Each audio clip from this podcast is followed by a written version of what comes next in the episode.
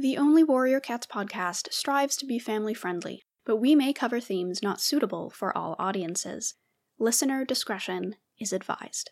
You know, the older I've gotten, the more I've learned to appreciate Lisa Simpson. Because when I was a kid, not a huge fan. But as I'm older, I'm like, she was right about everything. And everyone was so mean to her. Yeah, uh, the story of my See, life. anytime that I watch The Simpsons, Lisa Simpson always just reminded me of my older sister because she was always kind of a know it all and, you know, She was so much nicer in the earlier seasons, though. Because they kind of changed her character to just be the person who like nags and lectures everyone mm-hmm. all the time. That was Marge's character. in the later seasons. And then the earlier seasons, okay, when Bart was getting up to some mischief, she would be like, Bart, you shouldn't do that, but okay, it's too funny to pass up. Versus in later seasons, she's like, well, actually, that's unethical. And I'm like, oh, come on. You're like eight. Go do hilarious eight year old garbage things. Your favorite show was Itchy and Scratchy, and your favorite book, Warriors Forest of Secrets. canonically, yes. She would be a Warriors fan. Definitely. So we were talking about the fascism.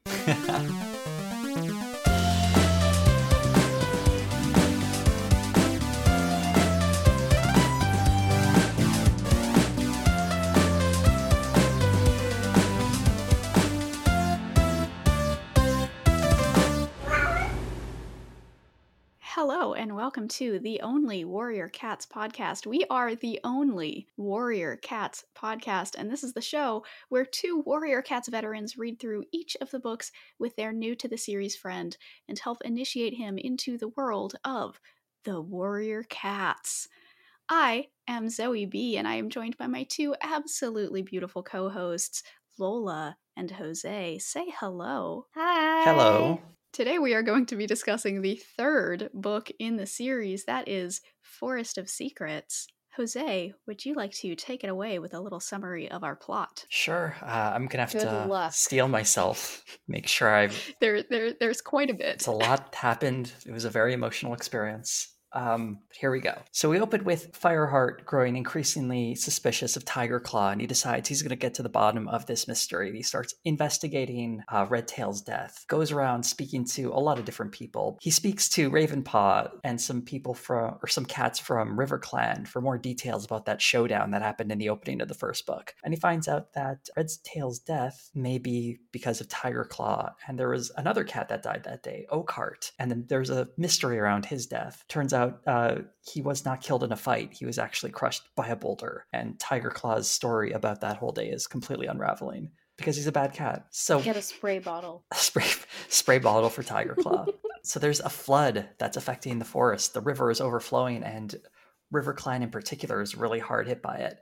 So when Fireheart and Gray Stripe are on there, they they happen to find a couple of kits who they rescue and they bring back to River Clan. And they agree to, to hunt prey for them because River Clan's in really rough shape. Their nest is all washed out. So they're do even though they shouldn't be doing that, Fireheart and Gray or Gray Paw, or no wait, what's his name? Great stripe. Gray Stripe. Why do I have Gray Paw here? Anyway, okay.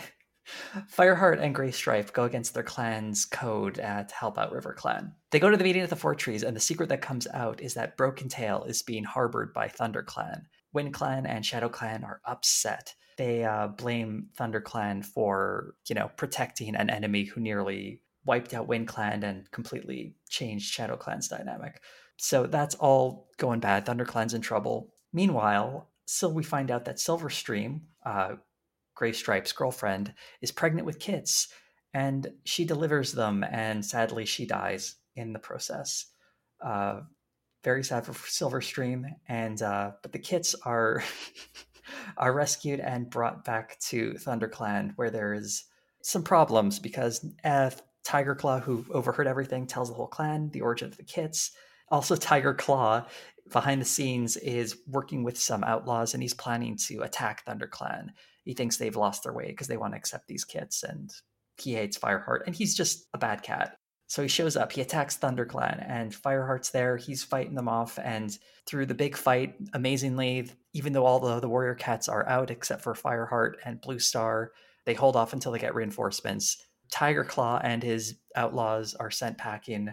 Uh, Tiger Claw is officially kicked out of the clan, and Blue Star decides she's going to name Fireheart as her new deputy. And uh, it looks like things are finally maybe looking up with, you know, Cloud Kit becoming Cloud Paw, and he's now he's now Fireheart's apprentice.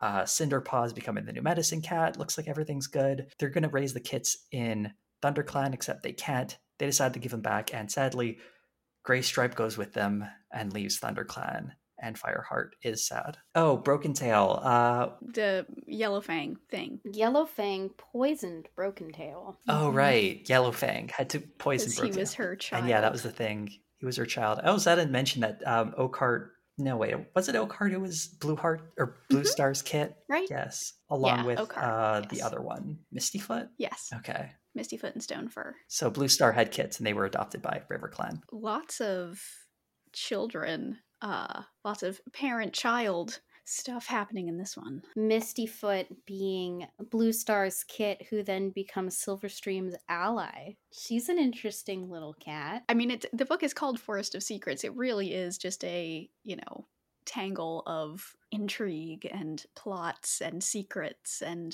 you know, reveals of lineage. It rocked my socks off. I loved This it. was far and away the best cat book or cat warrior books or warrior cats. this is far and away the best warrior cats book we've read of the three. Let's just real quick. There's a lot of stuff that happens in this one, and a lot of it is very emotional. How many times did each of you cry while reading it? I cried when Silverstream died. That's it? I'm sorry, does that make me like a heartless monster? I mean, that's fine. Oh no. Oh no, I'm just particularly sensitive and I guess was looking for affirmation that, that it's okay that I It is cried okay. like three I I mean, at least three, I would think, to be honest. It was so emotional. I mean, the, the very, I, I kind of like saw a few of the secrets coming, but at the very end, when Gray Stripe left, I was like, no, you two, this is, Ugh. oh. I mean, I, I felt like their friendship could have been a little more developed, but even so, I did not see that coming, and it was, it was really sad. I found out that the Chinese translation of this book came with a 3D trading card of Tallstar. That seems like a weird one to choose. I would die. I would die to have it. That and the Into the Wild tattoos. Like I, I have them. I have eBay notifications, push notifications on for both because I want. I want. So this is maybe a silly question. What makes a trading card 3D? Right? I don't know. Is it one of those like kind of like holographic images that like looks 3D when you twist it or is, does it actually have like three-dimensional features? It's fraud. It's false advertising. If there's not like a mini cat popping out the top of it, like a hologram. Yes. That's how I feel. if I can cast my mind back to my trading card days, when anything was ever marked 3D, it was almost always a hologram. That kind of worked, not so Hmm. much, but like you'd have to tilt it just right. You'd sort of see something popping up at you. And it had that weird like texture where that would like like if you rub your fingernails against it. it would Oh, those are like the lenticular ones. Those are the ones that like kind of change as you tilt them. What? Oh, is that not what you mean? They're like these reflective ones and they have like a mirror on them. So they actually do reflect the light and they sort of have this 3D quality to them. But if you ran your hand over them, they'd be smooth. Guys, Ah. I found it's called okay, a listing that says Cat Warrior 3, Forest of Secrets, Chinese only, Chinese by Erin Hunter new. And the description is book is new, unread, gift giving condition. Satisfaction is guaranteed with every order. It looks to be shrink wrapped. Should I Mm. get it? Here's the thing. I do know sometimes, well, I have no idea if it's like this in China, but when I was in Japan, I found out they shrink wrap even used books sometimes. So it could just be a Is it worth a shot? How much is it? How much is this shipping? It's probably like absor- exorbitantly expensive, but I gotta check. Hang on. I gotta save the Barbie, the Princess, and the Pauper uh, musical CD player for later. That's currently sitting in my cart. That's not a joke. I'll send a screen. Shipping is free. Well, how much is the book? The book is $28, Mhm. and it's the last one. yeah, I mean that's not awful. Like it's I mean it's not I might great, but like $28 I is like a meal, you know? Oh, yeah, and that's 28 American. That would be a lot. It's your money. You get to decide what to do with your money. Follow your heart, Lola. If your heart says fuck it, yeah, I want that, then do it. I just want to know if it comes with a trading card. Can you send a message to the seller and ask them? Oh my god, thank you, Jose. That's a smart thing to do. the seller's gonna be like, no, it's shrink wrapped. They can't tell you if it comes with a trading card. Or they're gonna be like, it's brand new, so probably. Yeah, it's worth a shot. Okay, I'm gonna message the seller. Contact How old are the books in like their mm-hmm. Chinese release? The Chinese release was 2008. Okay. I mean, it's conceivable you could find it off of like a Chinese retailer. Follow your dreams. Speaking of following your dreams, so Jose, one of the things that you mentioned is that you were able to see some of the like twists and reveals coming. So, which like reveals were you able to catch?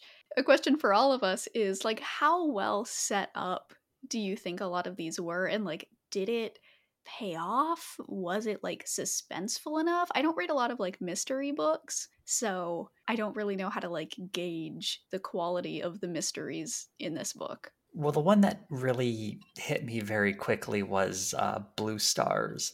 I mean, just looking over my notes, I just wrote down this mystery is taking a bit too long to unfold. The kids from ThunderClan are Blue Stars, right? And that was pretty early on that I, I pieced that one together because, you know, the way she looked at like Misty Foot or whatever, and it was kind of telegraphed. I'm kind of happy it didn't take as long. Like it wasn't until the end of the book or something that would have frustrated me. Instead, we got it about uh, what, like two thirds of the way through, Mm-hmm. and uh, there were still a few mysteries to go, which also were not as mysterious. Um, I mean, if one of the mysteries is like, is Tiger Claw lying about what happened? I mean, kind of already knew that.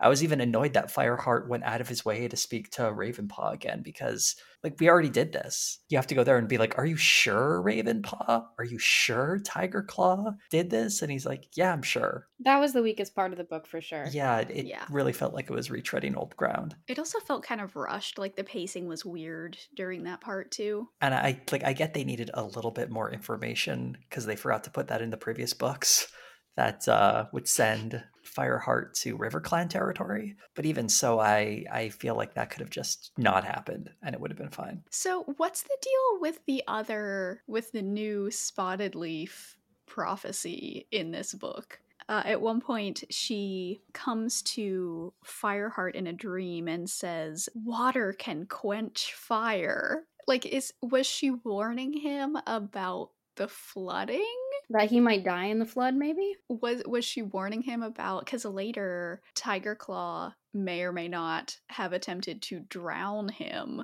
Like is that what she was warning about? Or was it more like a general like be careful.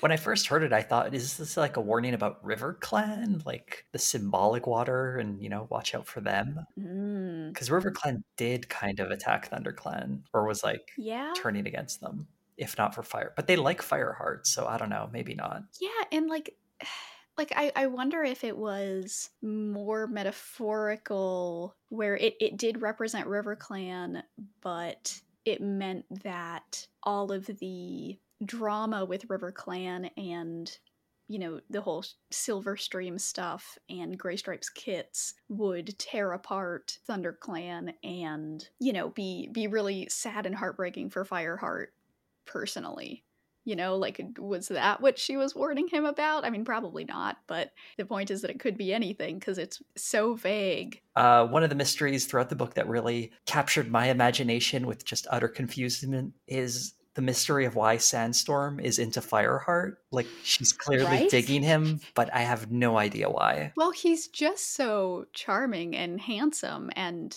uh he is successful but humble about it. He has a lot of, you know, really great qualities. He's a great fighter. He's good at everything. He is a handsome Ginger Tom. I think that Fireheart might be a Mary Sue. No. You know who Fireheart does remind me of, though? Harry Potter? Actually, no. This is a very specific reference. Um, but you guys know, like, the Rankin Bass Santa Claus is coming to town? Uh huh. Yeah, he reminds me of Rankin Bass Santa Claus. He's like sweet but ambitious, and he's kind to a fault. what a what a topical. His naivete gets him into trouble, and then he falls in love with this gal who's like pretty cynical, or rather, she falls in love with him. I don't know. I think that Sandstorm is out of his league. Oh yeah, she's so cool. Yeah. Maybe it's just a lack of options. Like to me, that was because we don't really get much from her perspective. So I was just thinking, like, maybe it's, I mean, who else is there? I mean, Gray Stripes obviously was somebody else. Um, and the other cats who like hung around their group were like weirdly loyal to Tiger Claw, and like you don't want to date a guy who's like in a cult or something. Fireheart reminds me of guys I did like bisexual guys I did musical theater with. he, you know, just like very positive. Fireheart would be in a production of the Book of Mormon. He'd do great. he would. He would be so good. The kids that did musical theater at my school were very different. I don't know anybody who has all of Fireheart's qualities and is someone that I like. Oh, Does Fireheart come across as a guy who's a little too oblivious? To, Yes. Yeah, 'cause, like he doesn't seem to get that Sandstorm is into him. Yeah, like he's not very smart is the thing. Like yeah, he's he's nice. He has a lot of really good qualities, but he he just he's not like the sharpest. He doesn't have the sharpest claws in the in the this this metaphor isn't working. do you guys watch um Abbott Elementary? I do Nope. not. I've heard it's really good though. It's amazing. Um, he definitely reminds me of like the character's name is Jacob Hill, and he's like an extremely well-meaning white ally, but he's completely obnoxious about it. Honestly, yeah. He was so excited. Like he was chomping at the bit to help River Clan, even though he didn't have to or need to or have any reason to. It's just like he immediately jumps on helping other people, even if it's a bad choice to make. I feel like what you're expressing is you find him annoying. I do. What? That's not true. That's not true. Don't leave that in. it's definitely a no. No, I I don't find him annoying. I think that he's a very nice. I just think that he's he's he's so like weird, you're like rejecting him. yeah, like he's he's just very much not my type. Like you're a really nice guy. There's nothing wrong with you. It's just I mean, yeah, Maybe if you were a little Yes. swifter on the uptake, like when he was trying to cross the river and Tiger Claw was like telling him to go on that branch, I was like, "Do not go on that branch." Like, how could how can you possibly think this will end well? And wouldn't you know it, he fell right into the river, almost like it was planned by Tiger Claw, like he was trying to kill him right there. it's frustrating because at this, simultaneously he's like i have to figure out all of the secrets in this forest in this forest of secrets but also then tiger claw's like hey why don't you go onto this like precarious branch and fireheart's like yeah absolutely i will I think that I know why he's written like this. Have you ever met an orange cat? Yes oh They're all so dumb. They're the sweetest. Like they I my two cats that I currently have, they are orange tabbies and they're the only they're the first orange tabbies that I've ever had.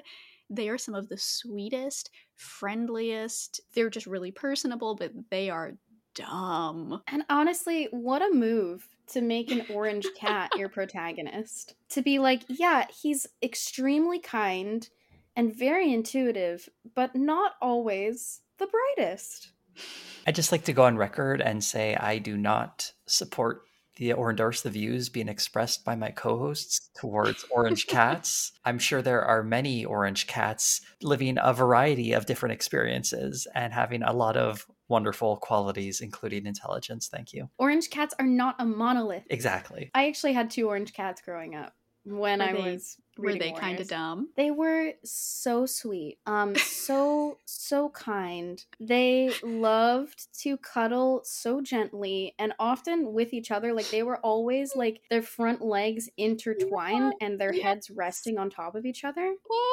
They were brothers. Their names were Frankie and Ollie. Ollie was the straightforward orange tabby. He looked exactly like I imagine Fireheart looks, honestly. Um, and Frankie was like long furred. He looked like a lion. We actually shaved him to look like a lion in the summer so he wouldn't overheat. Um, but yeah, they they were not the most intelligent cats. They made up for it in having like cute little nose freckles, but they were not the smartest little guys. So speaking of speaking of Fireheart and Sandstorm and that will they won't they. This book has a lot of I'm just going to say it. This book has a lot of sex in it. It's not Yeah. on page, you know, it, it obviously not explicit. It's a children's book, but there's a lot of discussion of like mating and having kits and it struck me as odd in the way that they handled it. Do you guys think that it was handled well for a children's book, especially? Can you elaborate what you found odd about it? I uh one of my notes says what are kids supposed to assume that they're going off and talking, but they have kits later? Most young adult novels don't have sex in them, partially because the protagonists are kids or teens. But in this series, the protagonists are young adults ish sort of, you know, cat aging is not necessarily perfectly mapped onto human ages. So are we supposed to see ourselves, like if we are children reading these books, are we supposed to see ourselves in the main characters or not? And like how does that play into like there's a reason that most books for middle grade or even young adult readers don't have sex in them or like pregnancy or anything like that. Like do you think it's creepy or do you think that it was handled i don't know in a like an acceptable way like do you think it was problematic I don't think it was problematic. When I was a kid, so I actually was a very science y kid, I was a very scientific child. I often went to the science museum with my dad on Saturdays. I understood like basic tenets of human anatomy. I had a book that explained that like babies are made through the combination of, you know, the sperm and the egg. But I never quite put it together like how the sperm and the egg met. I always thought that when two people loved each other so much, it would just kind of like magically happen through closeness of human proximity. So as a kid, I literally always just thought that Silverstream and Graystripe were like going um what's that monologue in It's a Wonderful Life? We can go up to the waterfall and romp around in Mm. the grass and have a long deep chat all night. Like that's what I thought they were I thought they were having like warm soulful conversations and cuddling. i mean they probably were having both of those things too Yeah, I didn't in addition They definitely weren't meeting up to like discuss the prophecies of Star Clan or some other intellectual pursuit. I think the big barrier for this book to really describing it more overtly is then you'd have to have Fireheart and Graystripe talk about it. I, I don't know if this book would feel the same if we had them those two cats like broing down to talk about like oh yeah I hooked, I hooked up with Silverstream last night and then Fireheart's like yeah bro and they're like high fiving or high pawing each other. I think the book would have a very different vibe. Uh, I think it's interesting the um the lifespans, right? mm-hmm. Fireheart, yes, he's a young adult, but he's also kind of a teenager at the Mhm. same time. Um, as we've previously expressed, I think. I don't know how to say this, but like when I was a teenager and I was I had friends who were like, "What are you doing? Ew, you're having sex with her?" Ew. gross Yeah, it's not even like a it's just kind of like a girl cooties kind of reaction. mm-hmm. oh it very much i definitely got those vibes Ew, what? With with a girl? I mean, that also speaks to why he's not noticing Sandstormy. He's just not as mature as Graystripe. so he hasn't started he hasn't like reached the like heat stage of cat young adulthood yet No, Spotted Leaf stirred some things up in him, but he's not quite ready to uh, address those feelings. And now she's become some weird, like ghostly, angelic figure in his mind. I'm worried that Fireheart is developing an unhealthy relationship with sex. Um, we'll see how this series goes, but I hope he'll come to terms with it and realize that sexuality is a positive thing, as opposed to something to be uh, ashamed about, like the way he shames Graystripe. So, like, what if we had to put a label? And I realize this is a fraught question, even asking it, but if we had to put a label on the way that the cats approach relationships, are they polyamorous? Is it like ethical non monogamy? Is it like, I, not that we need a label. But I just think it's interesting to like they, they have such an interesting structure for how they go about It's queer temporality. that's that's a good i like those words It's not necess- it's not that they're necessarily polyamorous. Not that there's anything wrong with being polyamorous is my official stance. Um but I think the cats are uh it's not like they're necessarily polyamorous, but they aren't like like you said they're not married. Mm-hmm. I wonder if this is one of the things that I found appealing about it as a child. Mm. Is it's like what if you could just love who you love? Like little child Lola sitting there like, "Wow, they're in love, but they're not married." That's cool. So there's a, a part in the book where Blue Star and Fireheart are having a conversation about the kits that she had that are now off in River Clan. And she says if a queen, that is a cat with kits, a female cat with kits, if a queen does not wish to tell who the father is, that is her choice. And that seems to be something, like, that was something that I noticed reading through this book is that like no one ever questions like who the father is of these children. And like when silverstream said that she was pregnant it was never like part of me was worried like oh are they gonna be mad because she's not saying who the father is? But then this like blue star explicitly explains that like no they don't have to tell because it could be anybody and the fact that that is so respected and like it's a it would be a faux pas to ask it was just i don't know like yeah i, I found it to be a really positive thing and it's like i wish that humans did that you know? Yes. Too nosy. I Yes. love I love that the book was drawing these parallels between Blue Star and, and Silverstream. Mhm. And th- that's the other thing too is I'm like, you guys live right next to each other. How did you not figure out that the ThunderClan deputy lost her kids?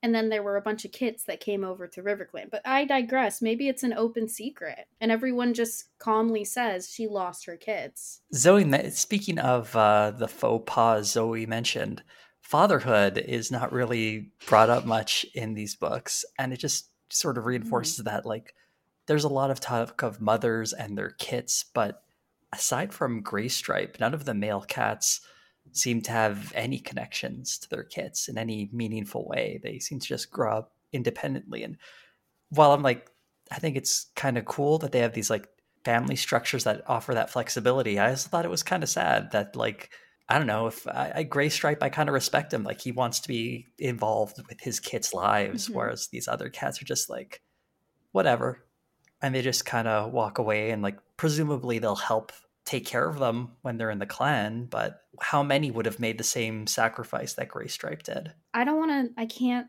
say what I want to say because it's a spoiler. But there is a main cat who, weirdly, despite being not so good, steps up to be a father. So there are parallels between him and Graystripe that I find very interesting. i don't know that i remember but i'm sure that when i read it i'll be like oh yeah i forgot it's a little that. later in the series, yeah. Yeah. I, I think that Graystripe is a really good like figure for that reason. Um, he does like from the moment that Silverstream says that she's pregnant, he is immediately filled with, you know, joy and you know, a lot of the things that we see with with like human pregnancy and and you know, humans having children is that it's a time for, you know, joy and celebration. I just think it's really nice.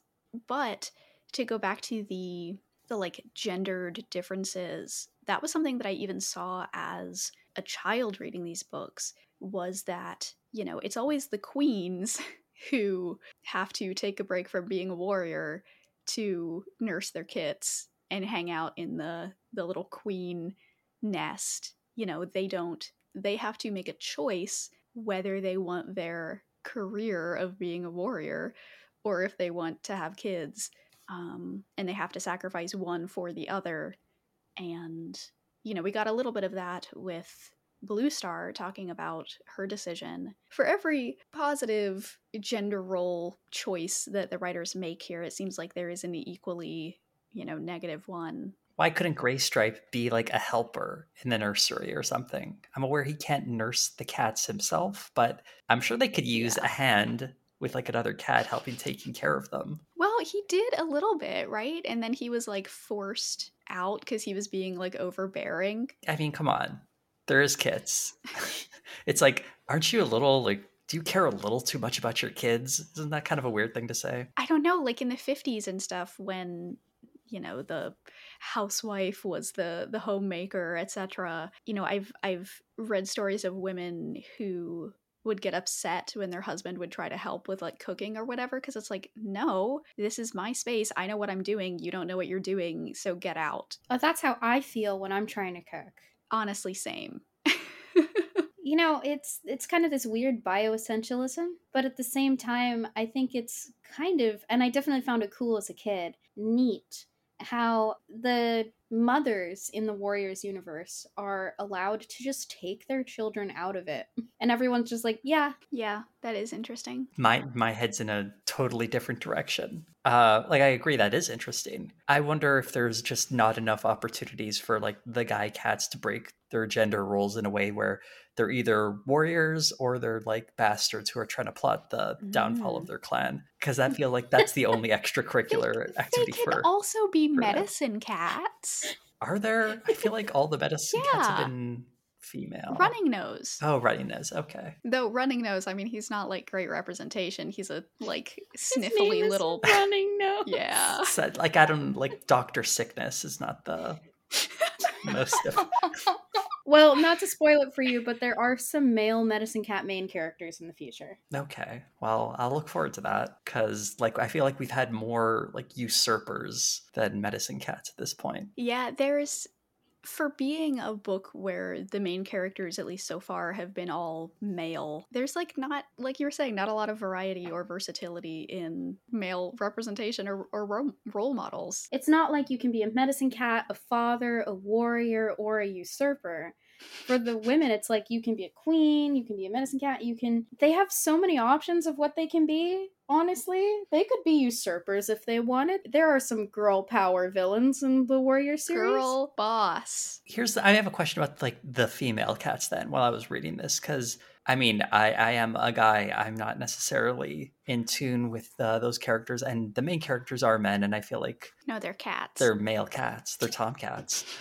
I felt like I could understand their psychology a little, but whenever I, I read like the female cats, to me at least, they seemed a little flat, like not as fleshed out. Did like the two of you have that impression at all, or is there something I'm missing? Mm, I've definitely seen worse. I mean, I'm not going to say that that claim is without merit, but I think Blue Star is one of the most complex characters in all of Warriors. Yeah, I agree. I think Blue Star, I think Cinderpaw also just Yes. absolutely like Cinderpaw I think might be my favorite character of all of them. Um at least until we get like, you know, a couple more series down the line, but I Cinderpaw is just absolutely phenomenal. She's one of my favorite characters. Spotted Leaf and Yellow Fang are both really complex. Oh, Yellow Fang is so good.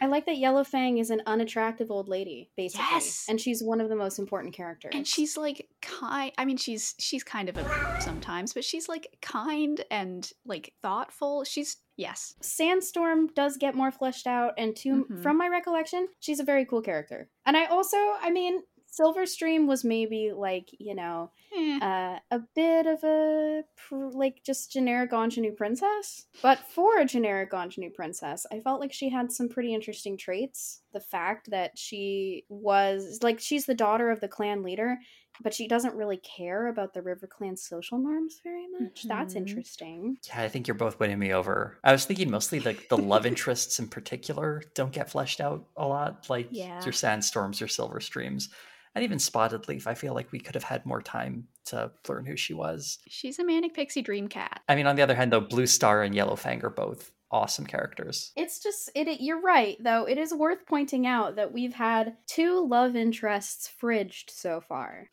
which That's is not true. great. It's also kind of devastating because it's. I feel something that Fireheart and Graystripe could potentially bond over the fridging of their respective love interests, but at the same time, I'm like, I don't know that Fireheart even mm. like recognizes that she was a love interest though. no, exactly. He's just like, it's so cool how like sometimes she still enters my dreams, and Greystripe is like, uh, mm, does she? That sounds a little more serious than you're making it out to be. So I I don't know where else to put this. Um, or where else to bring this up, but I desperately want to bring this up. I want Yellowfang to be the voice of my internal monologue because the, the conversation that she has with Cinderpaw after Silverstream dies and Cinderpaw is just racked with grief and guilt over Silverstream's death. Cinderpaw says, I wasn't good enough. If you'd been there, you would have saved her. And Yellowfang replies, Oh? StarClan told you that, did they? Cinderpaw, sometimes cats die, and no cat can do anything about it. She let out a rusty mew, half laughter, half scolding. Not even me. But I lost her, Yellowfang. I know, and that's a hard lesson. But I've lost cats before now. More cats than I care to count. Every medicine cat in the world has. You live with it. You go on. Come on, there's work to be done. I want a Yellowfang in my life who, when I'm feeling anxious, can just tell me, no, stop.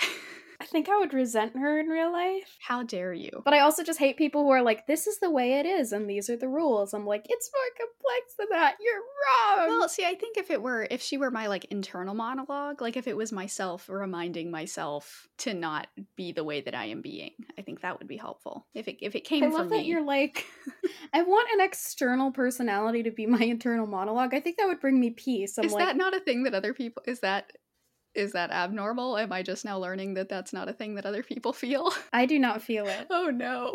Okay. I mean, I feel it sometimes. I think it depends on the situation, though. Like, I think a yellow fang type response makes sense when they're, you know, they just got attacked by another clan and a lot of cats need healing and we don't need Cinderpaw, you know, having a, a crisis when there are other cats whose lives are on the line. But like on the flip side, if it was just like Yellow Fang going like, snap out of it, Cinderpaw, nothing can be done. Now go eat dinner or something. It's like, well, maybe you can let Cinderpaw kind of think this one over Well, or it something. wasn't or I don't it know. wasn't snap out of it though. It was Cinderpaw saying if things had been different, then maybe Silverstream would still be alive. And Yellowfang saying, You don't know that. There's no point in getting hung up on things that you don't know to be true. It just it it felt very in tune with how to deal with like anxious thoughts. The medicine cats, like their role in the clan could just be to play nurse, basically. Like that's the narrative utility that they could have given them. Is it's like they make you feel warm and cozy and comforted, and you know what I mean. Mhm. But instead, Yellowfang definitely comes across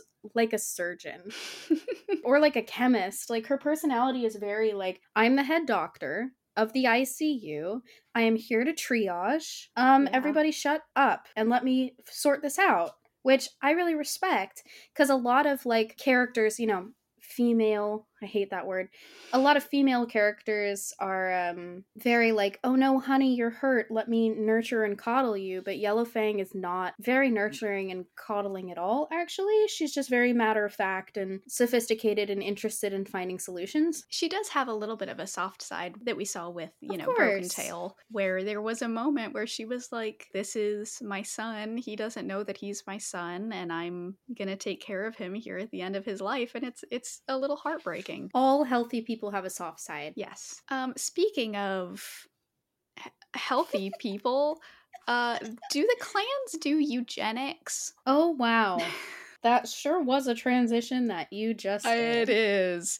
So Cinderpaw. We love Cinderpaw. She is great. She has an injured leg, and there's a section in the book where she is talking about how frustrated she is that she's never going to be a warrior and that she feels you know stuck being a medicine cat and she she does want to be a medicine cat and that is you know a good place for her but she worries that if there hadn't been, you know, an opening for her to become the medicine cat apprentice, what would have happened to her? You know, I think that that's an interesting question, and they don't really answer it. Uh, it's not something that gets really any further discussion. It's just kind of an open ended question. It definitely gets more discussion later in the series, especially in Power of Three, in which one of the main characters is disabled. Yes. But here's what I'll say if anyone wants an idea for a master's thesis out there, examining disability within the Warrior series, you could write a whole book on it. And if you do, please let us know because I would love to read it. We'll make an episode of the podcast about it. Yeah, we will. Genuinely. If you write about warriors and disability, we will have you on the show. But you do have to mention us in the your writings and be like the the only Warrior Cats podcast offered some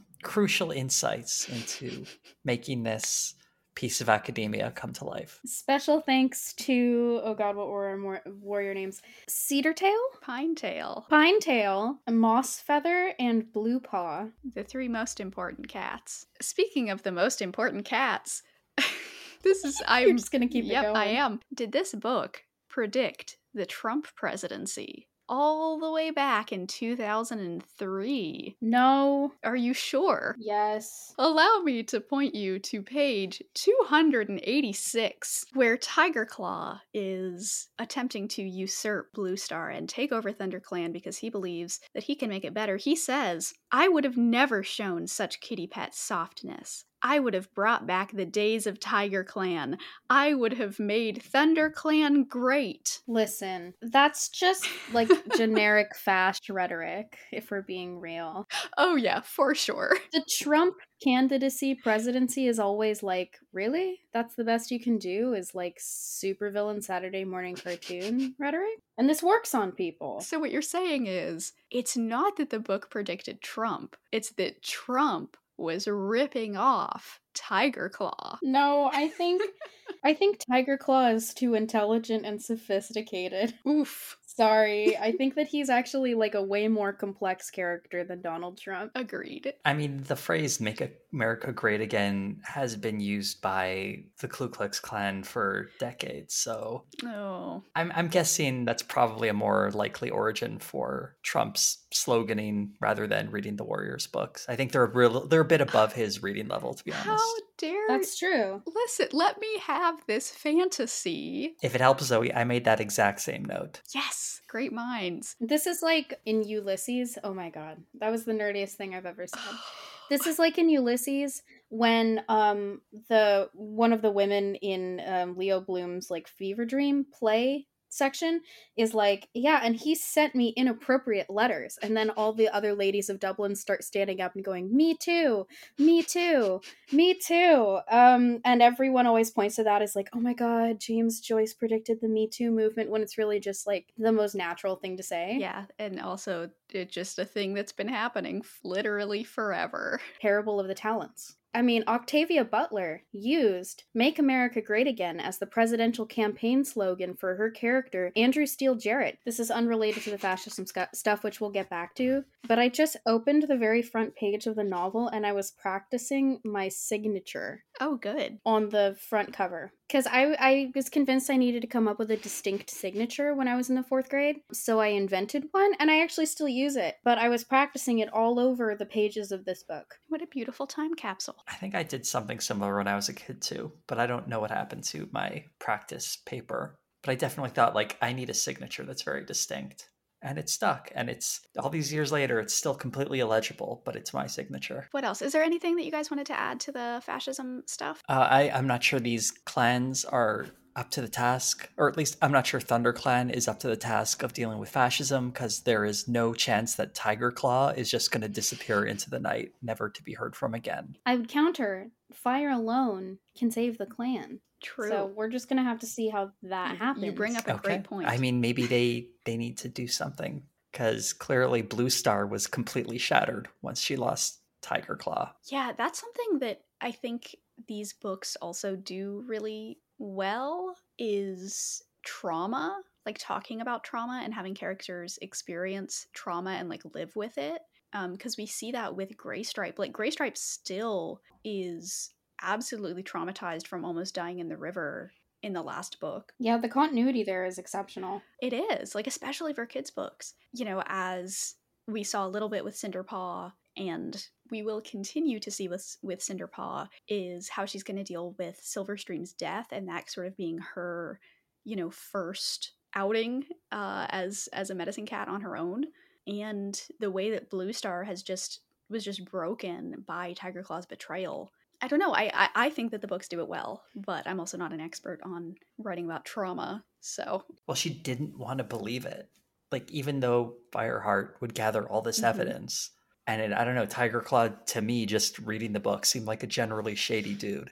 But Blue Star was just refusing. She like could not see that, which is ironic because she's otherwise very observant, very wise, and a and a good leader. But I think for her, trust Mhm. runs so deep and is so core to who she is. Like she didn't want to give up the just the idea that she couldn't trust her deputy like that. Uh, I love that these characters don't just operate off of like logic, though. They operate off of emotionality, which is something I mm-hmm. always look for in good writing, frankly.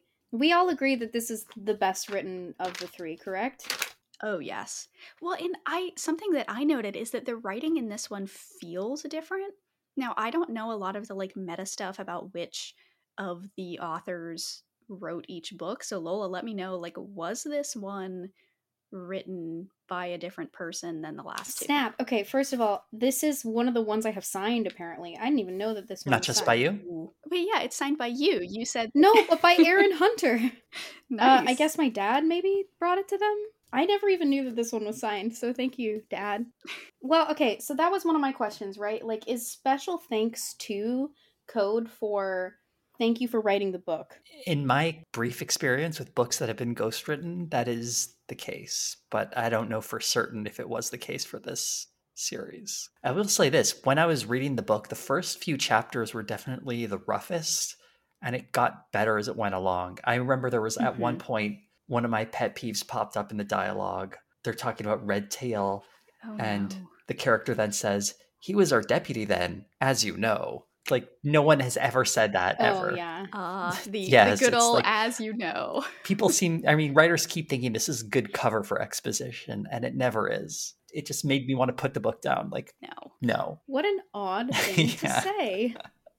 i'm just bringing that up now because we all agreed to come here Yep. hmm I okay, so uh, on the acknowledgement page, first of all, to Schrody hunting with StarClan, aka Aw. Schrodinger's cat.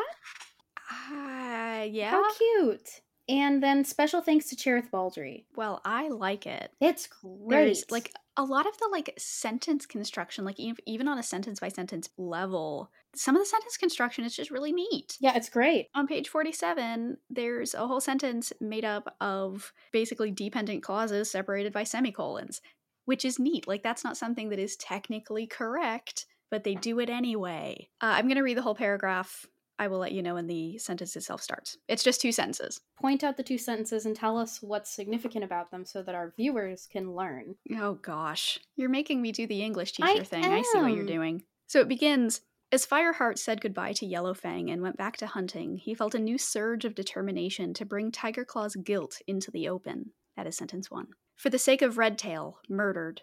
For Ravenpaw, driven from the clan. For Cinderpaw, crippled. And for all the clan cats, both now and to come, who were in danger from Tiger Claw's greed for power.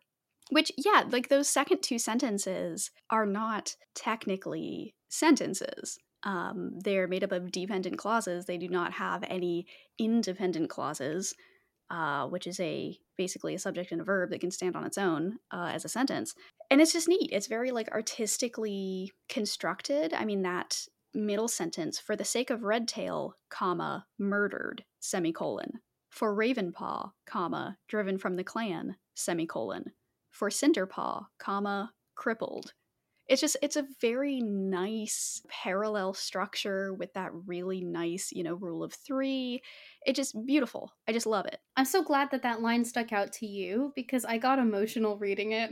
I was like, this is beautifully constructed. it is. I mean just hearing you read it now like stirred me up a little. I'm like yeah get him fireheart. This guy needs to be stopped but it's good and like i have i mean i'm not going to read all of them but like i have lots of other sentences like that noted down that like you know that one isn't just a fluke and like yes some of them are a little bit awkward I, but I, I think that that might have been like a me thing because I wasn't really used to it because the last two books were not written like this. But yeah, I did really like it. even the sentences that are not terribly experimental still hit pretty hard. Like I there was one little bit towards the end I caught where Fireheart's reacting to Gray Stripe leaving. And I'll just read this bit now. Oh no.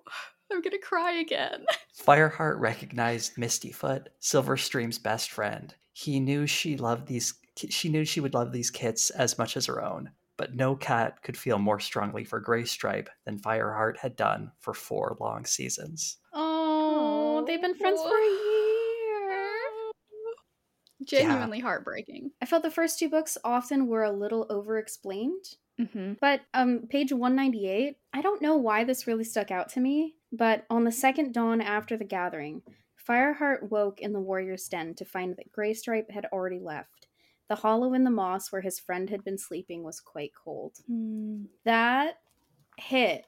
Because it, it was like such a beautiful way of foreshadowing that he would have to sleep without the warmth of his best friend Yeah. moving forward, which is so tragic. Yeah, it definitely that hits differently knowing what would happen. Oh. Hashtag long distance relationship things, but I definitely do turn over sometimes expecting my girlfriend to be there. Oh. And then uh, she's not because we're not on vacation. And then I get sad. It's also just like not just the emotional punches too. Sometimes you'll get something that's very wise and insightful. Uh, like I don't have the exact quote down here, but at some point, Blue Star's talking to I think Fireheart, and she says uh, something like, "Sometimes there are no good choices."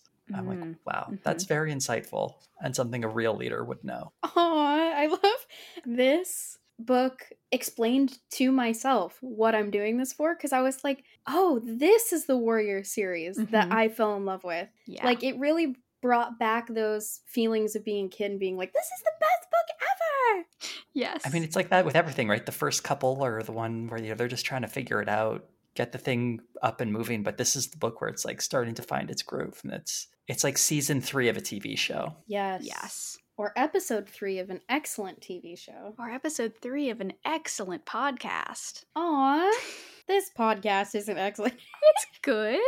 I mean, I don't know. I haven't well, listened it's to the the. only uh, Warrior Cats podcast. That's true. It doesn't matter if we're good or not. We're the only ones. You you will listen to us and like it because you don't have any other options. Can we talk about the moral dilemma of Broken Star slash Tail? Maybe that's like a story we need to hear one day. Like, what happened to Broken Star? Did his life become like bad news the second he was called Broken Kit? Yeah, why was he called? yeah, Broken that sounds like a mean name for a cat, by the way. Like, can you get that first part of your name changed? Oh yes, he he was on his last life. In Yellow Fang's secret, he is born alongside two sisters, but he's the only one who survives. And he's named after the kink in his tail, as well as the Huh. feeling Yellowfang felt, thank you, Warriors Wiki, very well written, in her heart at the time of his birth. That's sad. Also, he was fostered by the only queen in the nursery, who was named Lizard Stripe, which is. I don't want Lizard Stripe to be Ugh. my mom. the young I, I don't know anything about her but um yuck the young kit suffers emotional neglect from lizard stripe and is constantly bullied by his foster siblings oh come on oh, okay well he had a hard life that definitely justifies everything he it did. doesn't obviously but i can conceive of him being down to his last life given the circumstances it just feels Yes. very convenient Wait, don't you get the nine lives when you're named the clan leader? yep And Yes. didn't he usurp the clan only recently? yep Okay, this is this is not adding up. Well, my question is maybe did he realize that he was down to his last life? So he was like, it's now or never. I'm going to make something of myself before I die from being like attacked by rats or something like that or getting green cough. well, though he lost one of his lives in the struggle, right? Fighting mm-hmm. ThunderClan. Right. Well, maybe he was like, I'm down to two. That's a problem. It's time to be evil. So I wonder, and now I don't know that this is the case just because based on other things that I've read, um, it would be interesting if StarClan took away the nine lives or like brought you back down to one when you lost your like when you stopped being a clan leader or when you were basically when you like turned against them they decided oh no you don't get these anymore sorry. And like i don't think that that's how that works but it could possibly be an explanation even if it's not a great one. It's like getting impeached. yeah Yeah, you don't get all the privileges you used to. Maybe there's just a lot of death for him we're not seeing. And you know, I I expected more death in this book because it was called Forest of Secrets, and you know, it's a well-known fact that curiosity is one of the leading causes of death for cats. Ugh. i thought that was I good still I stole that joke. Very but yeah. funny. Where okay, now I'm looking around for my like warriors super guide. Cause who who all are we pouring one out for in this book? Just Silverstream. Oh. I don't think that Broken Tail deserves it. Is the thing. We're not pouring one out for him. He's a bad guy. Oh, I thought you meant that he didn't deserve to die. I was like, really, Zoe? Please. uh, Oh no, he uh, he does not deserve. He does not deserve an in memoriam. Oh, I think we should at least acknowledge him without highlighting him because he did die. Broken Star, page 68. Well, can we read his little thing? Yes. Wow, his portrait is very sad. Aw. Um, he's sitting like in the pouring rain, like all He solemn and alone. That's very sad. Born in secret to Shadow Clan medicine cat Yellowfang, and raised by Lizard Stripe, a queen who had no wish to nurse an extra mouth at her belly. Oh, Broken Star walked a twisted path from the start. From the moment he opened his eyes, he was determined to prove to his clanmates that he was stronger, braver, and more ferocious than they could ever be.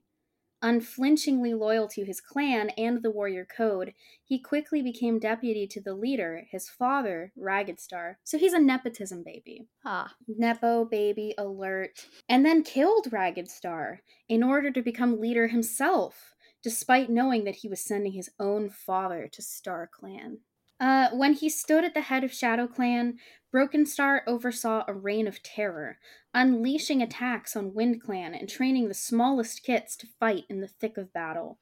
When Yellowfang could no longer bear to treat the wounds on cats who would still have been in the nursery, she spoke out against this practice and was exiled from the clan. Broken Star continued his bloodthirsty leadership, driving out Wind Clan and setting his sights on taking over ThunderClan territory as well.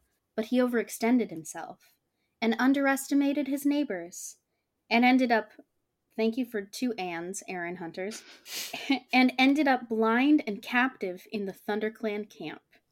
Yellowfang grudgingly cared grudgingly cared for him? Shouldn't it be begrudgingly cared? I think either is technically fine. Yellowfang grudgingly cared for him, still without telling him the truth about his birth. I feel like this has a lot of editorializing in it. Yeah. When Broken Star plotted with Tiger Claw to launch an attack on ThunderClan from within, Yellowfang took it upon herself to end her son's blood-stained life. what a great sentence. She is metal as feeding him death berries. She told him exactly who had kidded him and how he had brought his destruction upon himself. Broken Star continued to rage against the clans from the Dark Forest. Hmm. And then it has spoilers for further.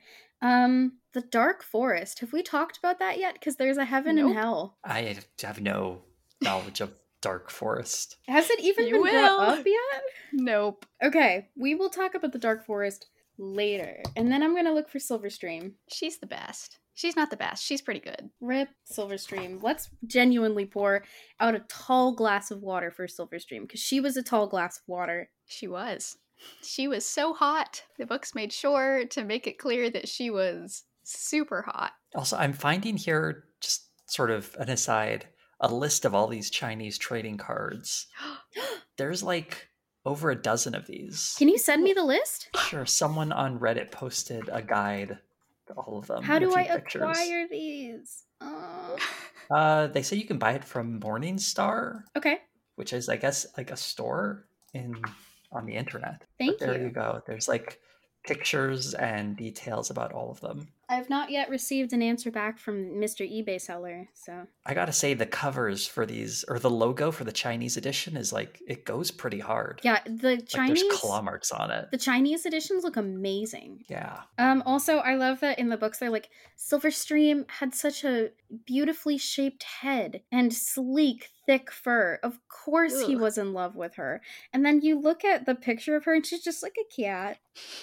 But we're supposed. It's just like with Fireheart, how we're supposed to know he's a handsome cat to other cats. We're supposed to know that Silverstream is very attractive to other cats. She just looks like a cat, though. What? I'm just I'm looking at these cards. It's they're silly. Hang on. I will look at the cards and then I will read the entry. Well, some I mean some of them are ones that we have not met yet, Oh, but we'll be meeting in a couple series. What I love these. Oh my gosh. see the video. Someone like went into great efforts to make this video of their like how they store these. Like, wow, Firepaw's Oh my portrait sucks. Great. So this is going to become my new like weird hobby, isn't it? Yes. This is going to be my new weird Sure, no hobby. and every episode we can talk about how I've acquired more Warrior Cats trading cards. Well, if we have a social media, we can like post pictures and stuff Yes. on Heck there. yeah. Like, keeping up with uh, Lolo's trading card. Did- Did you just call me Lolo? I said Lola. Okay. I'm just checking. I'm like, that's cute. Give me a nickname. I mean, I feel like I would come up with a better nickname than that, but I guess Lolo's okay. Maybe that's what I'll just say now. I'll just keep it on the low. Um, all right, shall I read Silverstream's obit? yes. As Crooked Star's only surviving daughter, with her mother Willow Breeze, aw, lost soon after giving birth. What? Silverstream was a feisty, headstrong young cat who could bend her father to her will with little effort. Okay. But her impulsive nature was tempered by gentleness, inherited from her mother, and she was loved by all her clanmates. Silverstream was a RiverClan warrior through and through, with fresh water running in her veins. That sounds dangerous. And she never intended to fall in love with a ThunderClan warrior. Ew. It doesn't say ew, but I felt. She saved Greystripe from drowning, not with any romantic notions? Question mark. I would say intentions, personally. But because RiverClan cats were not in the habit of letting dead cats pollute their source of prey. it's so hard.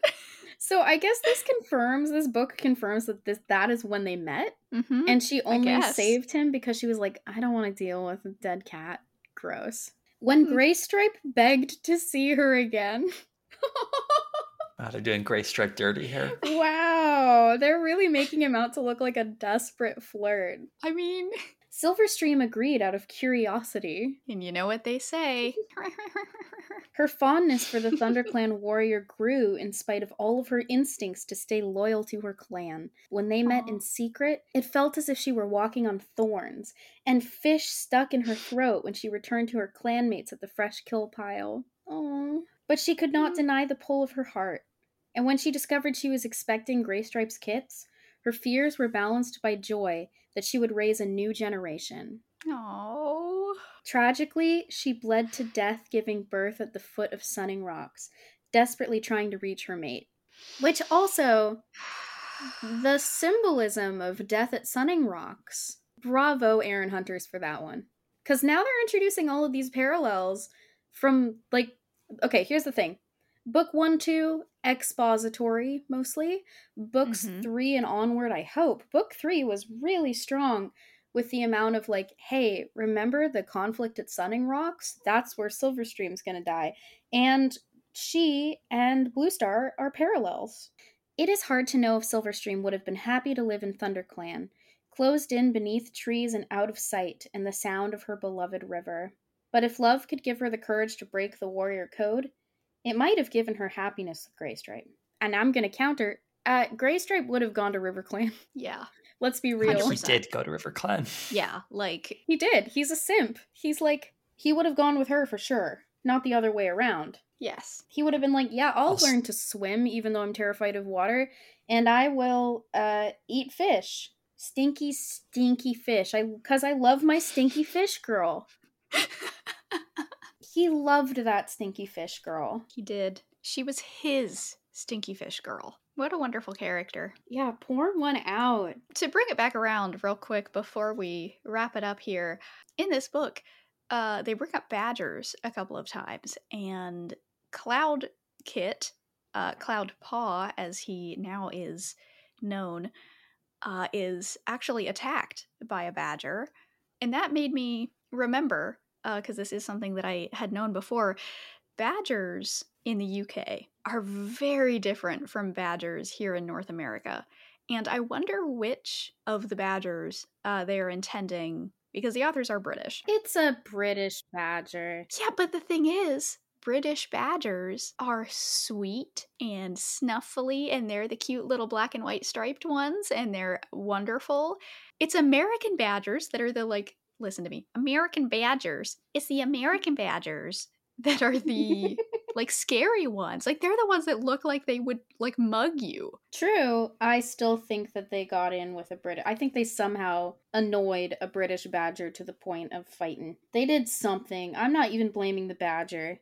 To be fair, Cloud Kit is incredibly irritating. Gosh, this book did a great job like balancing the biggest drama yet with again like banality of Warrior Cat's life, but like they've created such a fun sandbox to play in. Mm-hmm. Oh, yeah. And then you and your friends, when you're playing on the playground and you're playing Warriors, you can get attacked by a badger. Anyways, back to the socio political conflict. All the best middle grade and young adult books have that balance, and I think that this book does it very well. Uh, Jose, where, uh, what do you expect or hope for the story as it goes forward in the future books. Well, we already mentioned one thing that's definitely going to happen, and that's Tiger Claw. He's going to be up to some no good. I'm sure he and the other outlaw cats will get together and cause some general mischief. What they'll do, how they'll do it, I have no idea, but I fully expect that to be a thing in the future. Um, as for ThunderClan, they need to like rebuild right now. I don't know if they're going to be able to do that. I mean, it'd probably be a very boring book if they're just focusing on getting everything back in order again. So I imagine some calamity will hit them in the next one, but I'm not sure what. Um, it'll be interesting to see how clan relations move forward. It feels like Fireheart is being set up to be like the crucial cat who holds it all together because even though the other clans all have beefs with ThunderClan, they all have like people within them that at least like or respect Fireheart. Mm. Um, except for Shadow Clan. they don't seem to have much regard for Fireheart right now. So I'm expecting him to bring some kind of healing to the clans and some form of unity in the future. All right. Well, do we want to go ahead and do our ratings for this book? I know that we've all said that it is our favorite so far, but if we could put a number out of 10 to describe how much of a favorite it is, uh, Lola. I would do a 9 out of 10. 9 out of 10. Jose. Took the word right out of my mouth. It's a 9. Yeah, I think it's got to be 9s across the board. This one's going to be really high up on the rankings. It is. All right. Um, well, thank you all so much for listening. Please help control the pet population and have your pets spayed and neutered. And until next time, we have been the only Warrior Cats podcast, and Fire Alone can save our clan.